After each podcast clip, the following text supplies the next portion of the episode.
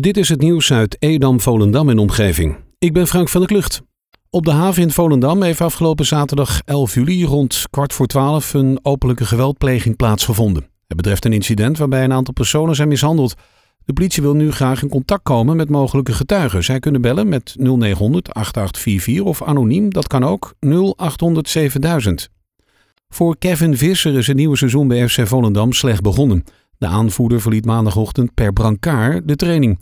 Kevin liep een op het oog ernstige knieblessure op. Onderzoek in het ziekenhuis moet nu uitwijzen hoe ernstig de blessure is. FC Volendam begon vorige week de voorbereiding op het nieuwe seizoen. Visser speelt sinds de zomer van 2016 bij de club. Hij speelde al 128 wedstrijden waarin hij 13 doelpunten scoorde. Door de coronamaatregelen ging er een streep door de Dam tot Damloop, het grootste hardloopevenement van Nederland. Organisator Le Champion biedt met de Dam tot Damloop Home Edition een alternatief aan.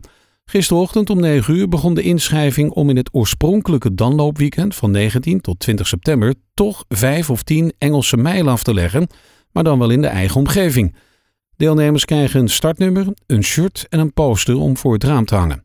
Verder is er door middel van apps digitale ondersteuning en er is ook een tijdregistratie. Verder kun je ook gewoon een medaille halen. Ook bedrijven worden opgeroepen mee te doen. Iedereen kan zijn route zelf bepalen. Vorige week is het masterplan Havenzaten door het college van Landsmeer vastgesteld. Gemeenten en bewoners van Havenzaten hebben hierin de hoofdlijnen van de plannen voor de openbare ruimte van de buurt vastgelegd. Het is het resultaat van drie bijeenkomsten op buurboek en tijdens een online slotbijeenkomst. Het masterplan is een plan op hoofdlijnen voor de hoofdstructuur van Havenzaten, de belangrijkste routes en groenelementen. Elke verdere uitwerking zal worden getoetst aan dit masterplan. De gemeente Waterland maakt bekend dat het speelterrein van het kindercentrum aan de Wendelmoed Klaasdochterlaan in Monnikendam buiten openingstijden gaat sluiten. In het verleden is op het speelterrein buiten de openingstijden van Stichting Kinderopvang Waterland toegankelijk geweest voor kinderen uit de omgeving. Op dit moment ontvangt de gemeente veel klachten over vernieling en overlast van jongeren, waardoor de veiligheid van de kinderen op het kindercentrum lastig te waarborgen is. Om deze reden zal het speelterrein naar sluitingstijd en in het weekend worden afgesloten en niet langer toegankelijk zijn.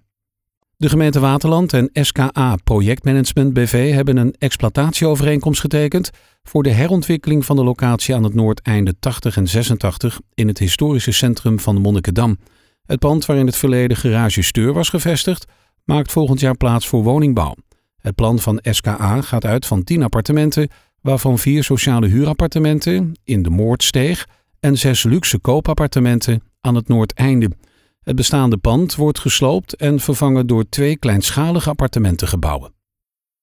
De gemeente Purmerend heeft de afgelopen periode contracten gesloten voor de bouw van meer dan 4000 woningen tot 2025.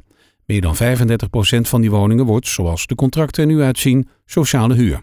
Ongeveer 30% van de woningen worden doorstroomwoningen en huurwoningen met een huur tot ongeveer 1000 euro en koopwoningen tot 250.000 euro. De Kiss Ride plaats bij de John F. Kennedy School in het Boelens Park wordt opgeknapt. Het wegdek en de stoepen zijn flink verzakt en de klinkers van de parkeervakken en de keerlus die liggen scheef. Door KWS wordt het parkeerterrein, dat in de zomer ook veel gebruikt wordt door campers, hersteld en er komt ook een deels nieuwe indeling.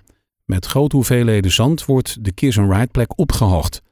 Het bestraten van deze parkeerplek zal voor het begin van het nieuwe schooljaar klaar zijn.